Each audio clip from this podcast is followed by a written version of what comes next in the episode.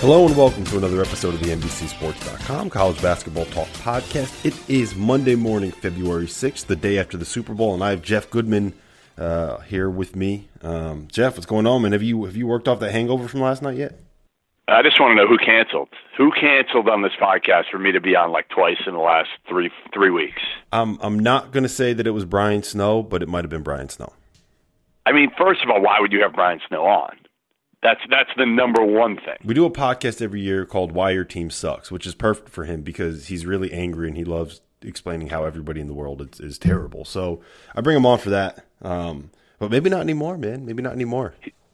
So he's too hungover from the uh, the Patriots' uh, victory last night, uh, which was ridiculous. By the way, obviously I, I live here, and uh, prior to my uh, job as a as a college basketball and actually recruiting writer, uh, I covered plenty of Bill Belichick press conferences, uh, plenty of New England Patriots games. So, uh, um, you know, kind of interesting just to see the rise uh, of. And, and I'm not I'm not going to admit this, but but I will say I'm staring at a story that I wrote as a freelancer. I'm looking at it right now on my wall, July 28th, 2002 and the headline is "Cool Hand Fluke," and it's after Tom Brady won the Super Bowl uh, the first year for the Washington Post. I wrote it, and whether Tom Tom Brady was a fluke, going to be a fluke or not. How about that? I don't want to admit that to anybody. Did you say that he was going to be a fluke?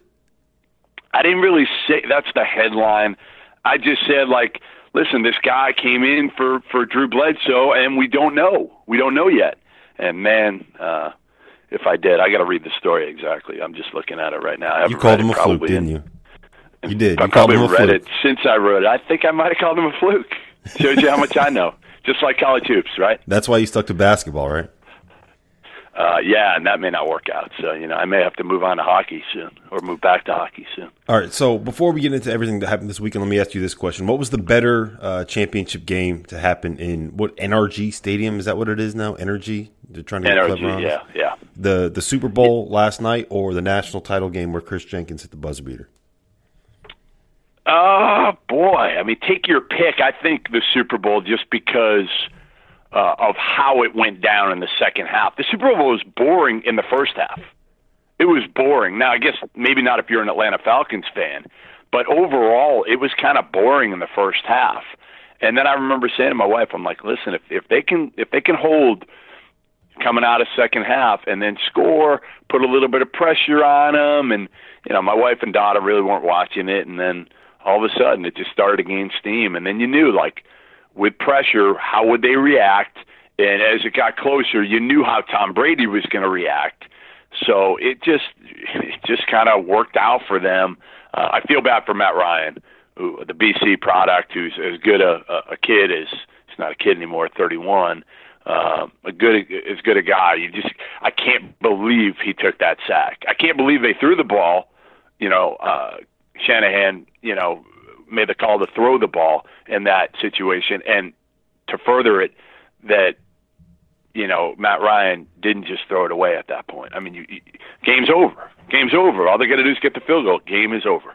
Uh, I'll, I'll, go one further with you. The game was worse than boring. I left the Super Bowl party that I was at right before Did halftime. You really? Yeah, because we were with. You left. Yeah, we were at my buddy's house, and we were trying to wow. get my uh, my one year old to go to sleep upstairs and he wasn't yeah. really having it. So we were like, "Look, it's it's a blowout. Like this game's boring. Like let's just go home." So we left like right before the end of halftime, and since halftime was so long, we literally got home like as the second half started, and I kind of barely watched the third quarter, and then it got close in the fourth, and I was like, I mean, I'm. What else am I going to do? You know, watch the last. One of the Wahlbergs. The they showed it, right? Yeah, he One left. of the Wahlbergs left. left. I mean, that's horrible. Like, like think about that, and you left and missed. Uh, now maybe he ran back in, I wonder if he could have got back in because you leave if you're, and you if you're Mark that. Wahlberg, you can get back into. You probably don't even need a ticket to the Super Bowl. Was it Mark? Was it? It depends. Was it Mark or Donnie? It was Mark. Like Mark's got more juice. He could probably get in. I don't know if Donnie can get back in. I don't know. I wouldn't. You know. Left. I wouldn't. Let, you spend like what five thousand dollars on a ticket to the Super Bowl? Like I'm staying for the yeah, whole well, what, thing. what do you think five grand is for him? Still, it's like it's five five dollars for you. It's, yeah, true. I guess. You know. Probably less. It's probably like a nickel for me. It probably is worth about a nickel for you. That's true. I got to disagree with you though, man. I, w- I would say that the uh, the college basketball title game was better, just because it was a Well, better I- game throughout, and like It was. we had like the the so a, a fun comeback is one thing, but the thing that was great about the national title game was that not only you had this like unbelievable shot that Marcus Paige made, but then you had a we've never seen a buzzer beater, you know, a game winner like that in the national title game before, and and I, I NFL is just at a different level, Rob. That's the only No, no, thing. NFL is at a I'm different level, and and the comeback is something that will never be seen again. To me, where you know a last second shot will be seen again. I like I don't think we'll ever see that again in NFL history. A team digging back from from that many down and looking like they were completely dominated and coming back. So yes, overall was the game better? No doubt, because again, it was close throughout in Villanova, you know, Carolina, where this one was boring in the first half, but it set up what was probably uh, the best, you know, drama uh, for a fourth quarter in NFL history in overtime, obviously. yeah. I mean the the comeback was was ridiculous. Tom Brady's Sick. out of his mind. Yeah. All right, let's talk about college basketball and what happened this weekend. And you know, six top ten teams lost. The Big Twelve went crazy. Oregon looks unbelievable. Uh, Kentucky lost again. So, out of everything that happened on Saturday, what was your uh, the, the biggest takeaway for you, or the biggest storyline? I mean, the Big 12. It had to be, right? I mean, you, you can't say any any other storyline than the fact of three Big 12 teams losing at home to non-ranked teams. I mean, like like there's no way we could have ever seen that happening going into the day, right? I mean, first of all, Kansas losing to Iowa State at home. You're you're going to say there's no chance that happens. And then, you know, Baylor losing at home to Kansas State. I mean, Baylor had been arguably the best team in the country for the first whatever it's been, three months. And then you throw in West Virginia, which rarely loses in Morgantown. I think it's the second time this year. And and they lost to Oklahoma earlier this year, which was shocking. They lose again to Oklahoma State. I mean, it was just insane what happened in the Big 12 on, on Saturday. Yeah, and it all came after Kansas beat Baylor. And, and the thing about it was that Kansas went over Baylor, kind of put you in a spot where you're like, all right, you know, all Kansas has to do is just hold serve at home and you know Yep. not do anything That's right. dumb, and they're pretty much locked into their 13th straight Big 12 title, right? And then they go and they lose Yep. to Iowa State, and you're like, wow, the door's open for Baylor now. But then Baylor goes and loses at home to Kansas State, and then you're like, well, now West Virginia actually has a chance because they had the last tip, and they're like, yeah, this is going to be a chance for them to close the, the, the deficit, Yeah. and then they go Yep. and lose at home to Oklahoma State, and you know the, that's probably Yeah, I mean, could actually there be any the other 12, answer? right? Could there be any other answer than the Big 12 on Saturday? What was shocking? I mean, I, I don't think you can come up with anything else. Yeah, I mean it, that was certainly the most surprising thing that happened, and but I would say like the most because I think we all kind of knew that like those teams were a little bit flawed, right? So to me, the the biggest storyline was that Oregon just beat the hell out of Arizona. Yes, obviously the way it went down, I agree. I just think everybody was talking about how great Arizona was, right? I mean, like they were the hip pick. People are saying, "I like them to win it all now," and I'm just saying to myself, like, no, I'm not going that far. You know, they've been good since since Trier got back. Sean Miller's done an incredible job with them, but still, their issues are their issues, and I just don't feel like their point guard play is good enough uh, to win six straight games. Now, could it happen? Absolutely. Uh, but I remember being asked. I was on Thursday night doing studio, and and Adnan Virk asked me a couple times who I thought would win, and and you know, me being an Arizona alum, I knew I'm not going to make any friends, but I said I think Oregon's going to win, and you know, I didn't think it was going to be by a hundred, but uh, but I did think they'd win in Eugene, and I think this is a team that's kind of just been under the radar all year uh, because really, you know, they lost Dillon Brooks early, and you know, a couple games Baylor. We didn't know Baylor was that good, so we kind of wrote him off right away. Then Georgetown in his first game back, and then recently they go on a run, but they lose to Colorado, who's been terrible this year, and we write him off again. And uh, I just think they've got most of the pieces. Everybody's flawed, but I think Oregon actually, if you look at their team and how it's constituted, they're they're they're less flawed than a lot of the other top teams. Yeah, uh, because they're actually playing defense. Like that was the biggest concern about them heading into the year, right? They're losing Elgin Cook and they're usually losing Dwayne Benjamin and they don't have those kind of versatile perimeter defenders. But all of a sudden now they have like they have three guards that are actually getting after it a little bit, and they, those guys Payton Pritchard and Dylan Ennis and Tyler Dorsey and Dillon Brooks they know they can get out and pressure because they got Chris Boucher and, and Jordan Bell who's been fantastic this season. Uh, you know those guys at the rim they can erase a lot of mistakes on the perimeter. So if you want to get out and pressure and let someone try to go by you and finish over Boucher and Bell, like that's it's not an easy thing to do. And I think that right now they're actually uh, top 15 in the country in defensive efficiency, and I did not see that coming at all. Nobody did. Nobody did. We knew they would be a good offensive team because they've got a lot of weapons, right? And, and Dillon Brooks is one of the best, you know, passing forwards in in the country. Um, and Pritchard's been good because he can make shots and he takes some of the pressure off of Ennis, who's not a great point guard, but they've got like three guys that can handle the ball, right? I mean, you got Benson, Ennis and Pritchard, all of them, and then Brooks up front who can handle the ball. Dorsey just becomes a scorer, like you said. Jordan Bell's kind of that that that guy who who, who goes in for Elgin Cook last year and fills that role. And then you got Boucher. Just he, not a lot of teams have Chris Boucher, right? Not a lot of teams have a guy like that who can make up uh, for any sort of perimeter mistakes. Yeah, I mean, he's such an intriguing weapon because he blocks shots at the rim, but he can also like step out and hit threes. So it's amazing. So you now have basically two shot blockers on the floor, but it doesn't cost you anything on the offensive end. Offense. Like like Baylor kind of has it too, right? With Motley and, and yep. Jo Lual, Acuil, yeah. Acuil. I, I, never get that guy's name right. Acuil, I think. Yeah. I go Acuil, but I'm not sure if it's right so you have those two guys on Baylor, but Baylor's issue offensively is that they don't really get enough spacing. Like Manu Lecomte is really the only guy you can trust to be a consistent three point shooter.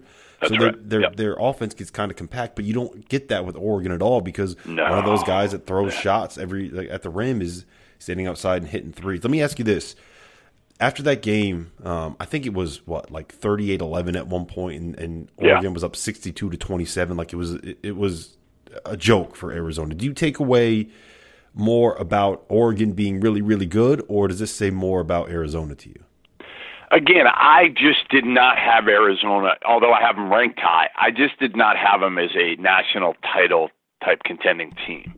Okay, so, and I'm I'm not sure I still, you know, like, has it changed my perception of them? Probably not. At the end of the day, I they were playing better than I thought over the last really all year. I think Sean Miller's done uh, a, a phenomenal job. Oregon to me, yes, they they've changed not my perception completely, just kind of I forgot about them a little bit. I forgot about them as a as a legitimate like if my money right now is on either Oregon or, or Arizona to win it all, I'm going to put it on Oregon. Yeah, I think I would do the same. They've kind of come full circle. It's interesting to see how they went from being a team that we all trashed to being a team that you know, they beat UCLA at home. We're like, oh yeah, Oregon's back, and then they go and lose at Colorado, and we're like, oh no, Oregon's not back again, and then they go and do this to Arizona. Well, is Brooks healthy? You know, I talked to Dana Altman the other day before the game, and uh, and and he said, "Listen, I got to be very careful with Dillon Brooks the rest of the year. He barely practiced this week leading up to it, and he said he's like he's probably not going to practice a whole heck of a lot the rest of the year because he had the the broken foot in the off season, and then he hurt it again. Nothing major. I think between the fourth and fifth metatarsal, he sprained it." Uh, a couple weeks ago, so he's got to be very careful with Dillon Brooks and as long as Dillon Brooks is close to 100%, I, think this is a very, very, very dangerous team in March. You know what the promising, the most promising thing about that performance was on Thursday night, like 40 hours before the tip off against Arizona, Oregon like played a game against Arizona State where they almost lost, and Dillon Brooks scored 27 points. He scored the last 12. I think he played like 35 minutes in that game.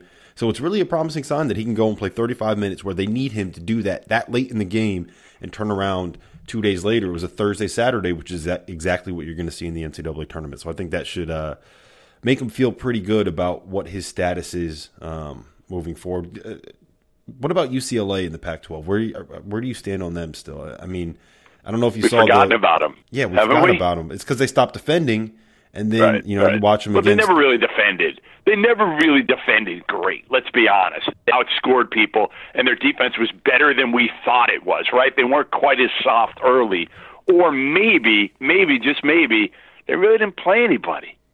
Right? I mean, like that's part of it too.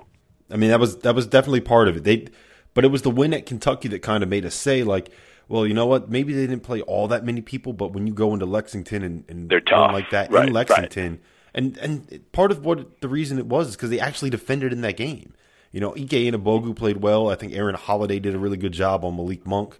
Um, but aren't we seeing now that Kentucky's not that tough inside? That they're not that good? I mean, like like Bam Adebayo is a a, a, a man child, right? But he doesn't rebound like we thought he would.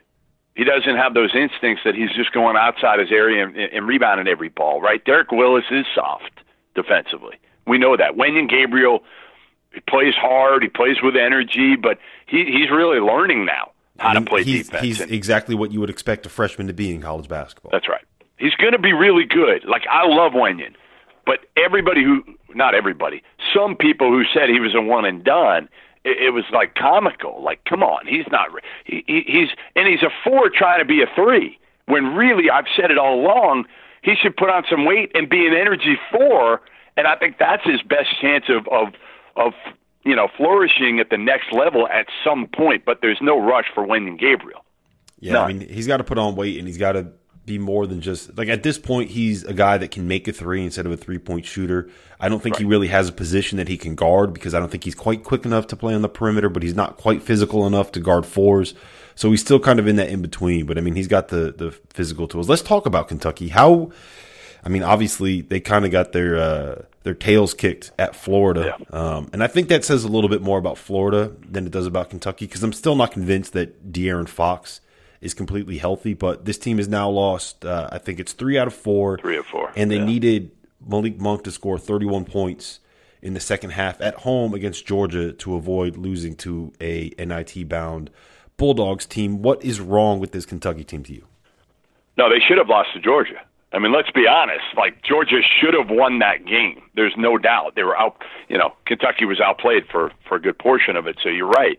Um, I, I think the problem is again, you're so reliant on those two guards, and I, I don't think anything's changed from what I think is is Malik Monk. If he doesn't score at a high level, they don't have anybody else that really can. They don't, they don't have anybody else who can make a shot from the perimeter consistently. Derek Willis can do it at times, but he is a defensive liability and a liability for toughness reasons too. So the pieces don't fit together great because you've got De'Aaron Fox and Briscoe that can't really make a shot from the perimeter. And, that was the difference I thought last year with like Ulis. Like Ulis could make a shot from the perimeter, and when they lost him and put in De'Aaron Fox, that was my biggest concern with this team. Is and Malik Monk, while he shot it way better than we thought he would, right from the perimeter. Way, I mean, his numbers. I don't even know what he's shooting now from three. I'm looking it up as we speak. I think it's forty-one percent. I mean, listen, we both thought, I, I think, that he'd be a 35% three point shooter this year. But it is streaky. And when he's not making them and settling instead of driving to the basket, which he could do whenever he wants and get there, then this Kentucky team is just they're they're average because Briscoe's not like the the whole Briscoe thing was comical early, early in the year. Kentucky fans saying like, no, this guy's a national player of the year candidate. Look at what he's doing. But most of it, not all of it, I mean, he had a great game against Michigan State.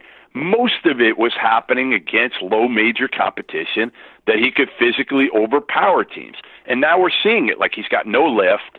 What does he do great? He competes. He does. He competes. He rebounds well for a guard, but, you know, he's just okay and he doesn't make shots. His shot really has gotten no better. Yeah, and, and that's the biggest concern is that he can't make a jump shot. When you have two guys like that on your, your perimeter that can't make jump shots, and you have a, a five man who is basically like a kind of like a turn and dunk kind of guy, and then your four, you either got to deal with a guy that can't defend but hit shots, or a guy that isn't really a shooter but can kind of do some things at the defensive end. Like it puts you in a tough position. And I think what we're seeing, like you mentioned that Malik Don't you think you go with Willis, Rob? Don't you think you just say, you I'm to. going to go with Derek Willis and we're going to try to outscore people, and hopefully Willis will give us more in the offensive end than he'll cost us on the defensive end? I think you have to, and, and, and try to just get out and really apply pressure on the perimeter with those guards. Because if you do right. that, then it can kind of take away a little bit. Like you, you can hide Willis on whoever, you know, whoever is the, the weak link on that that team. Um, offensively and just say, look, dude, just just don't give up open shots, don't get beat off the dribble, and try to box somebody out, and then knock down the threes that you get on the other end of the floor, and then hope that the other guys can kind of make up for their mistakes. Because I mean, Fox is a really really good defender, and Briscoe's a really good versatile yep. defender, and Bam yep. Adebayo in theory That's should be strength. able to block some shots. So right. you know, I, I, think that you have to go with Willis. Create opportunities. Point create easy opportunities in, in and get out in transition. That's where obviously De'Aaron Fox is at its best, right? I mean, we saw it against Georgia. Like they're half the team with with without De'Aaron Fox and they are with him. But it's it's like Monk and Fox cannot have an off night.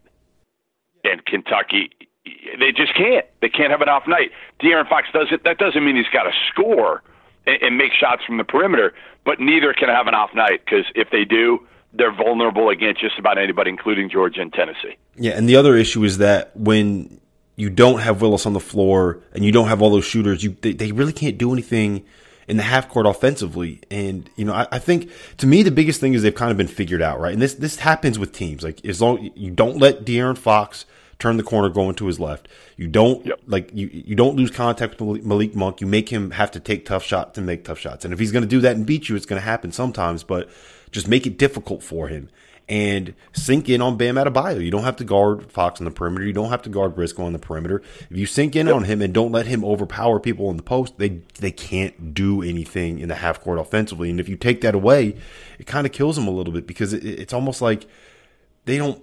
I don't want to say like they don't have that kind of like mental toughness or physicality, but I, I think what we saw against Florida a little bit was they kind of took a punch, and I don't. They didn't really seem to know how to answer it. Does that make sense?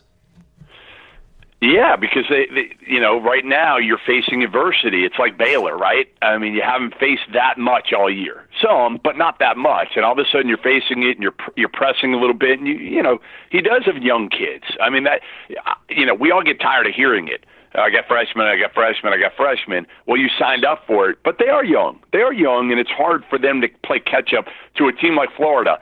Kasey Hill is a senior you know, he's a senior. He's obviously he's got however many more games than De'Aaron Fox. Um, so you know, in a home environment too, it's tough to win on the road if you're young. You get down and you're playing against a veteran team like that, in which Florida understands how big this game is. Right, game day, uh, Kentucky coming in, um, and, and Kentucky is flawed to some extent. You know, and they don't have a great bench. I mean, that's the other part right now. Is like look at their bench and Isaac Humphries doesn't do anything. Sacha Killeya-Jones doesn't play even when he's healthy, right? Tai Wynyard, like like these dudes. Mychal Mulder, yeah, he can make a shot, but he barely plays. I mean, they're like they're like a six man team right now. Yeah, I I don't think that they're broken. I just think we've seen this with a lot of teams this year, right? Like Kansas, it, we learned pretty quickly they don't really have the depth inside, and you can beat them there. Right, so, right. what did Bill Self do? He made the adjustment where they started playing some two three zone, right? With uh, with with UCLA, you know, we figured out that they can't really play defense. What's the adjustment yep. there? You got to get some of your better defenders on the floor um, for more time. Like with Duke, when they, we found out that they can't play with two big men. Once Harry Giles and Marques Bolden came back, so what yeah, was the adjustment yeah. they made? They went to small ball, and they're playing Jayson Tatum yeah. at the four. So the question yep. is, like, now we figured out that Kentucky has these issues and how everyone, do you solve it? Yeah, and everyone's figured it out. So now, how do you adjust that? There's too many talented basketball players on that team for them to Whew. be as bad as they are right now. So I think that that a fix is going to come. And like, here's the other thing about it, dude. Like, there's there aren't any. Like, everyone in college basketball stinks this year. I feel like. Well, they all have flaws. I don't. I, I don't want to say stinks because because again, I, I think there's a lot of good teams. There's just not a great team. I mean, I saw Villanova and Louisville in the last four days in person, and. uh and I like both of them. I, I actually really like Louisville right now with Donovan Mitchell running the point, and I never thought I'd say that, but he, he's he's way better at the point than I ever thought he was. And not only that, you know, when you get a guy playing a position they're not used to, and he, I asked him, he's barely played it over the course of his career and his life, and he's making shots too, shooting the ball at the clip he's shooting. So he looks more comfortable at the point mentally and and they're doing in the middle of the season when Quentin Snider went down. If they can make shots, and I was talking to Pitino about this after the game, and I said like, you know, do you think this is just something where where Donovan's just making them, but he's going to come down to earth? And he was like, no, no, no. I, he shoots the ball like this in practice all the time, and now he's got confidence with whatever he's doing right now. You know, he's just he's got ultra confidence that he he's the best player on the court now, and he's not thinking about coming out of game or whatever uh, if he makes a mistake. So I, I think Louisville is now a team that we can safely put in the conversation as one that because of Rick Pitino and because they're making shots from the perimeter, uh, that has a chance. You know, you're saying this, and you know what's going to happen tonight? They're going to get, get, smoked. Blasted. They're going to get smoked. Yeah. They don't but have don't a point care. guard. They don't have Deng Adel. They don't have right. Mangok Mathiang. They have seven scholarship players, and they're going to play at Virginia, who beat them by like I don't know what the final score was, but they were up by like 21 in the second half at the Yum Center. Virginia is four and one against Louisville. Pitino has no idea what to do against that uh, that pack line defense, and so you're sitting here hyping them up, and they're going to lose by like 30 tonight. I, I don't care. I mean, my take is I don't necessarily look at the records for this year at all. I, I'm looking at how the team is constituted and whether they're going to be apt to deal with tough matchups come March. And I think Louisville, there aren't that many teams that scare me that yeah. that they can play against when they're full. Again, without without Deng Adel and and and, and Mathiang, like it's going to be different. They're down to seven dudes, so I'm not I'm not worried about them winning in Charlottesville. You're playing with house money if you win that game. Yeah, I still think they need Snider back to reach their ceiling, but I'll tell you what, man, I think that not having him there is something that's been really good for Mitchell because, like you said, it's allowed him to kind of it's forced him to, to kind of yeah. be like, hey, look, man, like you got to start taking over, and and he has, and now he's seen that he can do it, and I think the confidence thing, like that's that's half as important as having Huge. the ability, right? To, is Huge. believing that you can actually do it, and I think that that's kind of uh, kind of hit him in a little bit. Real quick, I want to go back. Florida, what's your take yep. on them? How good are they? Can they actually like compete in the SEC? And who's going to win that conference title? Uh, Kentucky, South Carolina, or Florida? Well, of course, they can compete in the SEC. I mean, half the league stinks, so yes, they can compete in the SEC. Um, and again, experience is huge right now, and I I love Allen. I mean, I do. I love him. I think he's kind of the you know silent assassin type. Uh, doesn't say a word, but just you know, and, and they're balanced. They got they got older dudes. Canyon Barry's in his like eighth year in college. Kasey Hill, it seems like he was in the McDonald's game in like 2004. Uh, you know, and the front line's talented, right? Egbunu's talented. Devin Robinson is talented. So that again, their pieces fit well together. I just I'm not a believer that their point guard play is going to be good enough that they can make a run in March. At the end of the day, I just think Kasey Hill's a really good backup, and and Chris Chiozza is a really good backup, and they're going to have their days like they did against Kentucky where they're going to look really good, and then they're going to have the days where they can't make a shot. Um, so in the SEC, you know whether they're one, two, or three I I just think the SEC is just okay, even at the top, and and the top looks better than it does because let's face it, the bottom stinks right now. Missouri stinks, LSU stinks, Vanderbilt's not very good, Texas A&M doesn't have a point guard. Um, you know, then you got mediocrity in the middle, right? I mean, Mississippi State, Ole Miss, Tennessee, Auburn, Georgia, Alabama, Arkansas. Al- Arkansas is 17 and six, and they haven't beaten anybody. And they lost to Missouri on Saturday. Correct. That's right. not a good loss. It's a three bid league. In my opinion, it should be a three bid league. Does that mean they might get a fourth? Maybe Ar- uh, the bubble's bad too, so maybe Arkansas backs in. I don't know. Arkansas to me is in that same position as like some of those mid majors like uh, UNC Wilmington and Wichita State and Illinois State. I'd where, much rather see those teams, wouldn't you? I would, much but I think that they're all they're all in the tournament right now because all of the bubble teams in the good leagues haven't had a chance to kind of build up their resume yet. Um, like right. a, like a Syracuse, for example. Look at all the ones they've gotten in the last two weeks. Yeah. And if they keep they come out of nowhere it, now, that right, was, right. Un, I, that team makes no sense to me, man. They look great at the start of the year. They look horrible for like a full month, and they come back and you know the the the win against Virginia that they had on Saturday. Like how many times has Virginia blown a twelve point lead at halftime? Like that can't happen all that often. Well, two two against them in the last however many months. Yeah, and, yeah, right. And that one that one meant nothing compared to the the previous one, obviously with the Final Four in the line. Yeah, and how about Andrew White? I, I think uh, there was a while where he was like the guy that people were kind of blaming this on for for Syracuse, like saying yeah. like Andrew White's not a winner or whatever. Like I've, I've heard that a couple times, but yep. Yep. in the last four games, he's averaging twenty six points. He can score. Like we know that he can score. I just feel like again with with Syracuse, it was uh, point guard play was really costing them early in in, in league play. Um, really, and and again, I mean, you know, they had some some losses that were just befuddling. Like you, you don't lose at home to you know St. John's, At home to St. John's by 33 points. What? Right. What? That was the game where we were all like, "What the hell is going on with this Syracuse team?" But but when you look at them, again, you say to yourself, "What don't they have?" Right? I mean, they've got good wings. You know that. They've got pretty good front court. Not great, but like Tyler Lydon's pretty darn good, and Thompson, the freshman's played well, and He's Roberson's a, veteran. like Roberson's they- getting like, getting rebounds the way he has to, to rebound. Right. So it's it's really the only thing you question with them was point guard play. And again, it starts for me with point guard play. If you don't have it, you're going to be up and down this year. And and that's what we've seen for most of these teams, whether it's Duke, whether it's Syracuse, uh, whoever it is. We're seeing it, you know, and, and the, the teams with good point guard play are at the top right now. I mean, look at Gonzaga. Nigel Williams-Goss has played really, really, really well. Look at Villanova.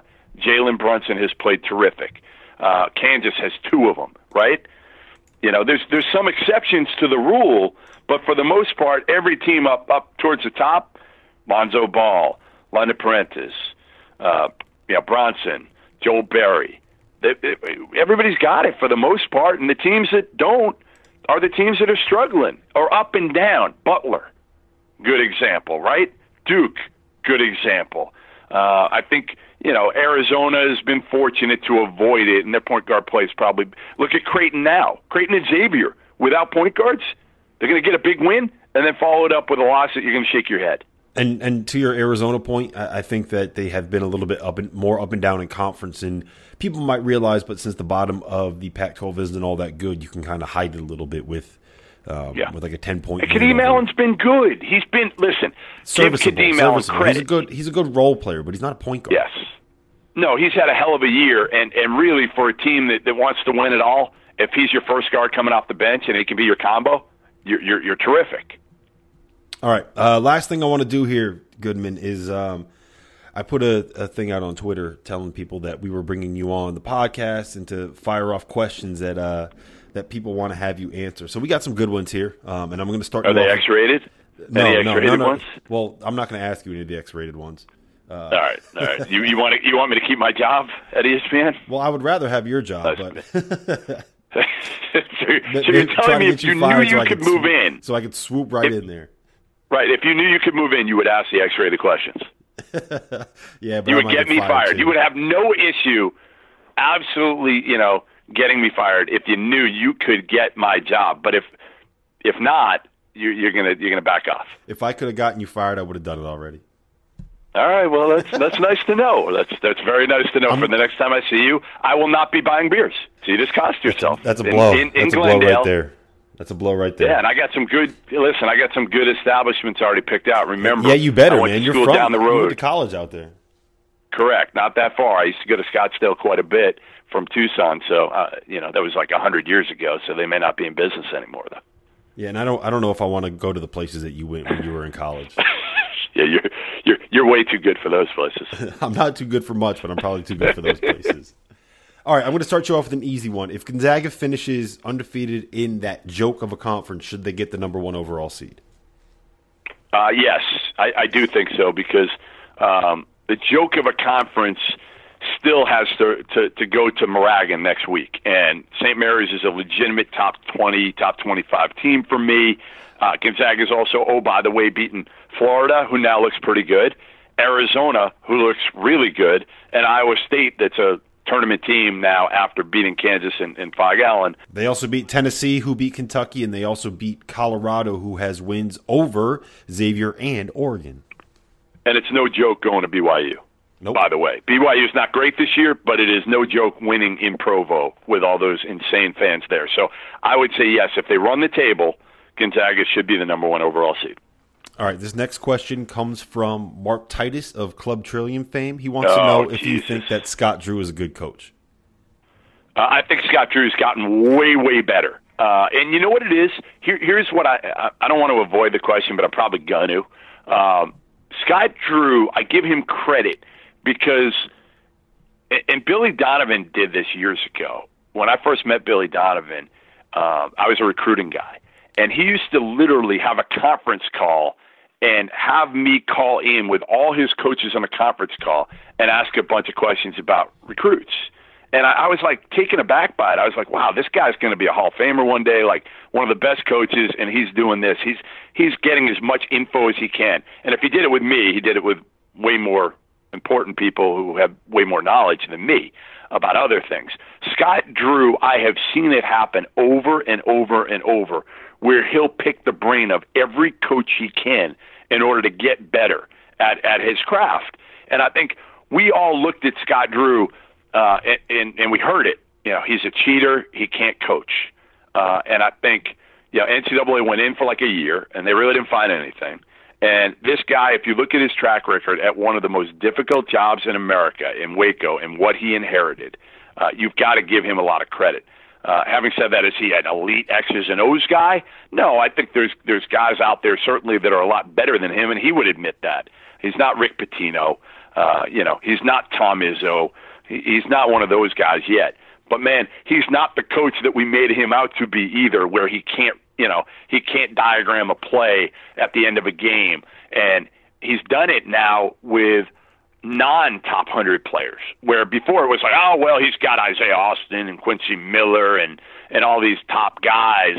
And now he, you know, he's doing it, Perry Jones. Now he's doing it with a bunch of guys that, frankly, nobody else wanted. I mean, he's not Johnny Jones, right? And I think you're right. He's not. No, he's not one of the elite coaches, but he's not terrible. And the thing I'll, I'll, I'll, I'll say this: the job that he did building, not rebuilding, but building the Baylor program after the scandal they had to deal with with Dave Bliss gone is is the single best building job that I think ever happened in the history of college sports. I don't know if there's been a better one. Maybe you know Jim Calhoun at UConn, but that I mean that Yeah. that happened with the uh, you know with the the start of the Big East, or maybe Lute Olson at Arizona because I don't think Arizona was really all that good before he got there. They weren't. But, but in terms of what Scott, But Drew have you been to Waco? Have you ever been to Waco? no, and that's the point. Like whoever goes Oh, to Waco for, for college basketball stuff, and it, it's not even like I think now they're starting to sell it out a little bit, but it's not like Oh, that, they weren't. that Baylor program. Like even a couple years ago, they were getting like five thousand people a game. It's not like that. It, it, he Rob, I was it- there.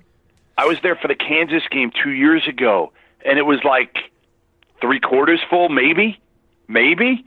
I mean, like, right? He doesn't get enough credit. So, Mark Titus, back off.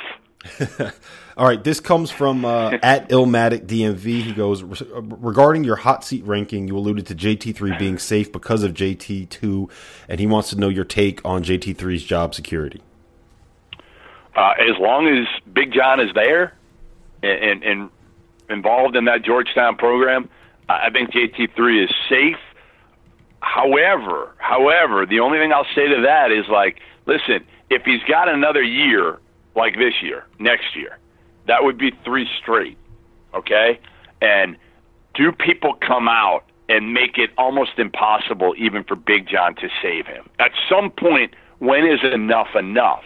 And when do you just kind of say to yourself, hey, this is Georgetown. We shouldn't just be going to the NCAA tournament.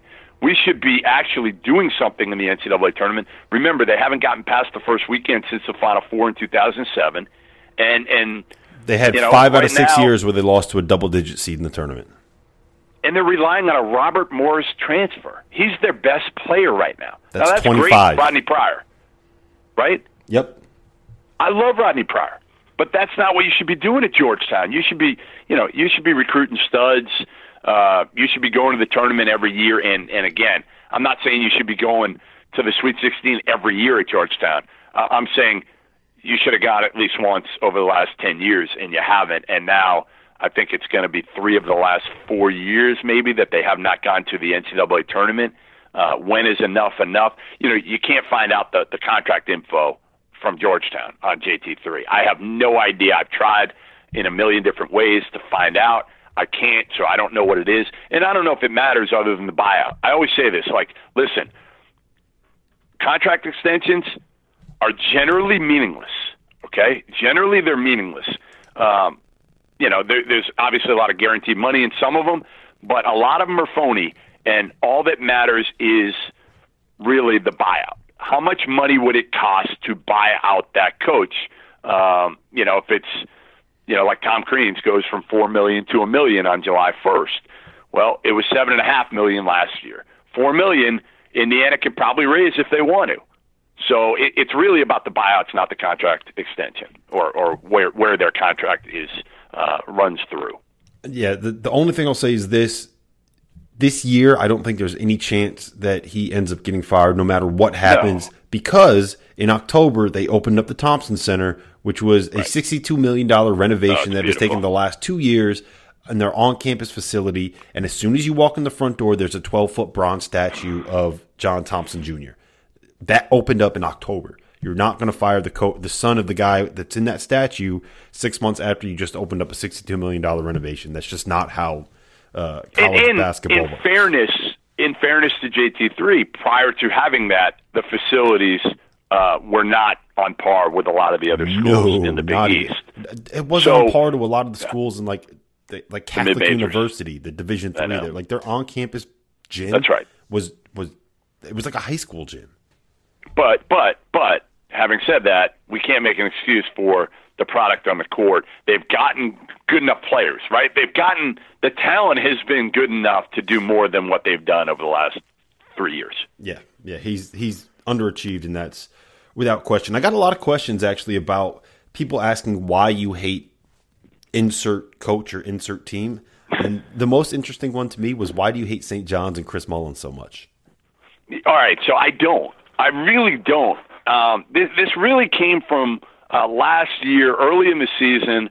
I was at the tournament at the Hall of Fame in uh, at the Mohegan Sun in Connecticut, and I probably had lost some money before the game playing blackjack or something. So I was probably frustrated, uh, and, and I'm just watching St. John's, and I'm watching this young kid uh, Greg St. Jean, who who then I believe was 26 years old as an assistant coach, and this dude is like ramping it up on the sideline. First year assistant coach has never been, you know, and- Chris Mullin is just sitting there on the scorer's table, like like I don't know, like he's he's in the park on a park bench, and I'm just like, what is going on here? Like Chris Mullin should be coaching this team, and then I, so I sat behind the bench. I did. I sat behind the bench for most of the game because I was just so intrigued by what was going on or what what wasn't going on with Chris Mullin, and I'm watching St. Jean diagram all the plays in the huddles, and Mullin again just kind of sit there and, and, and during the game do very, very little. So I, I just, you know, I kind of tweeted it out, and St. John's fans killed me for it, and then I would tweet it out again, and I, I just feel like, you know, Greg St. Jean, as a 26 year old, like people will, people then drew the comparison. They said, well, why don't you hammer Florida State? Because Stan Jones, the assistant, does everything, and Leonard Hamilton just stands there. And my deal on that was like, Stan Jones has been with Leonard Hamilton for like 25 years. Stan Jones has like been in this industry for like 35 years. And Greg St. Jean is a rookie assistant coach at 26 years old, and he's just out of his mind. Like more than almost any assistant coach I've ever seen. And then you put it to where he's 26 and he's in his first year, and the Hall of Famer on the bench as a head coach isn't doing a damn thing, or at least it doesn't look like he's doing a damn thing. I was just so intrigued by it that I have, you know, now taken it to a different level where I do kind of have a little bit too much fun. But I have fun, period. Like, that's the thing is people don't understand on Twitter. Like, yes, I try to provide information and I try to have fun because, listen, our jobs, uh, you can't take them too seriously. I mean, you can't. You try, again, We talk about sports and tweet about sports. It's fun. Yeah, I mean, come on, come on. I mean, this is this is fun. You should have fun. If you don't, you're in the wrong line of work. And do I poke the bear sometimes? Yeah, absolutely. Because the fan bases, I don't know, some of them, uh, most of them. Listen, they hate me at Arizona right now. Hate me. That was one of the people that asked me a question. Why do you hate Arizona so much? I wrote a story about Alonzo Trier, like like he failed the test for PEDs. So I wrote the story. It was the worst kept secret in college basketball. I can't believe you never wrote it first, Doster. And you know, I blame you or I tried. everybody else because everybody knew it, right? Everybody knew it. Yeah, I mean, it wasn't a secret at all. All right, I know you got to go, so let me let me. Roll. I got three more real quick that I want to Go ahead. ask you. Uh, the first one is Ted Flint, Kansas, wants to know what it would take to get your HBO Go password. Oh, I'll give it to him. Absolutely. Tell him to tell him to just you know direct message me. You know, I I screwed up, so I don't know why I have it. I hit something now where anybody can direct message me. Yeah, I have the same It's thing. the I worst turned, thing that ever happened. I put my uh, I, I opened my DMs. You can close them. You I'll- did I'll show you how to do it. It's it's really easy. Yeah, I do it. It's it's kind of Did you keep interesting. it? Yeah, I kept it that way. I did it. I did it intentionally. It's uh, it's interesting to see what pops in there. Sometimes you get the spam Oh, bots. Sometimes the porn bots hop in your DMs, and uh, a lot of times it's angry fans too. It's actually interesting, but it's like, man, I get so many now, and uh, just clearing them out. Like some of them are like, I, don't even know what they are. I mean, they're, I don't know. But anyway, so yeah, tell him to hit me up, and he can he can absolutely have any password. Well, not any password. I don't I don't need him getting it to Twitter. Do you use Jeff Borzello's login too? Is that what it is? Is that why you're giving it out so, so exactly. freely? That's exactly why I'm giving it out. Absolutely. All right. I don't um, care. Mike X UK wants to know if Bill Self wears a hairpiece. You know, it's obviously something that's been discussed. I don't think he I, I don't know. I mean, I haven't grabbed it. I don't know. I I think that would be a little bit over the top if I tried to grab it or ask Bill Self. But uh, everybody, you know, a lot of people have heard about it, and you look at pictures. I don't know if it's a hairpiece or just, you know, I know other people that have, that have used the stuff that kind of your hair grows back. I'm probably going to need it soon. I mean, right now, somebody asked me if I had frosted tips or something. That you know, like I've done something with a gray hair. No, it's gray. It's gray, and hopefully, I won't need Rogaine or whatever that that stuff is. All right, the last one I got for you is from NJJ Hawk, and he said, uh, "Ask Goodman why he's such an ass." I don't know how to respond to that. I mean, what, I'm, I'm expecting you as a friend to defend me about these comments. I mean, I, listen, I said I said he's not an ass. He's a very nice guy. yeah, he Comes I on my mean, podcast like, all the time. I really am. I mean, I'm not a bad guy. I just, I, again, I love having fun with fans. I love interacting, and uh, you do too. I mean, this, this is this is part of what makes our jobs great, isn't it? Because we could easily be on the other side and be a fan. Easily, I I know how lucky I am to have my job, and to me, again, will I say some things that people are like, eh, you, you're you're like a 13 year old girl, like you know, you're petty and and you're not professional, and I get it, I get it, but times have changed, right? I mean, times have changed. News is not what it used to be. It's changed to whereas when I came up and through the Associated Press, news was news. Now news is a crazy video, uh, you know, something that'll blow up on social media. Um, Grayson Allen those types of things. potentially tripling, tri- uh, potentially tripping someone. That was hard for me to say. Yeah, I mean, it, it, everything's changed. So yes, my job isn't what it what it used to be. Your job isn't what it used to be. It, it's constantly evolving, uh, and I know I can come across as an ass sometimes, uh, especially on Twitter. But man, like I said, our jobs, I wouldn't trade it for anything in the world. Uh, we know, I, I think we both know how lucky we are to have it, and that there's thousands of people that can do our jobs as well, if not better. And and the key to it is just working hard and you know, hopefully again, hopefully fans respect that, if nothing else. Yeah, and, and hopefully our bosses don't realize that there are people that can do our jobs better than us, so we can keep them. Yeah, that's a good point. Maybe you should delete that. all right, all right, Jeff, man. Look, I appreciate you coming on. Um, I know you got to get to a radio interview. So, as always, guys, you can follow him on Twitter at Goodman ESPN. If you want to download this podcast, uh, you can do it in iTunes. Please rate and review it. It's the best way to get us uh, a, a bigger audience within the app. It helps the metrics out a lot. So, we would appreciate if you do that. Goodman, it's always a pleasure, man. Beers are on you and Glendale. You got it, brother.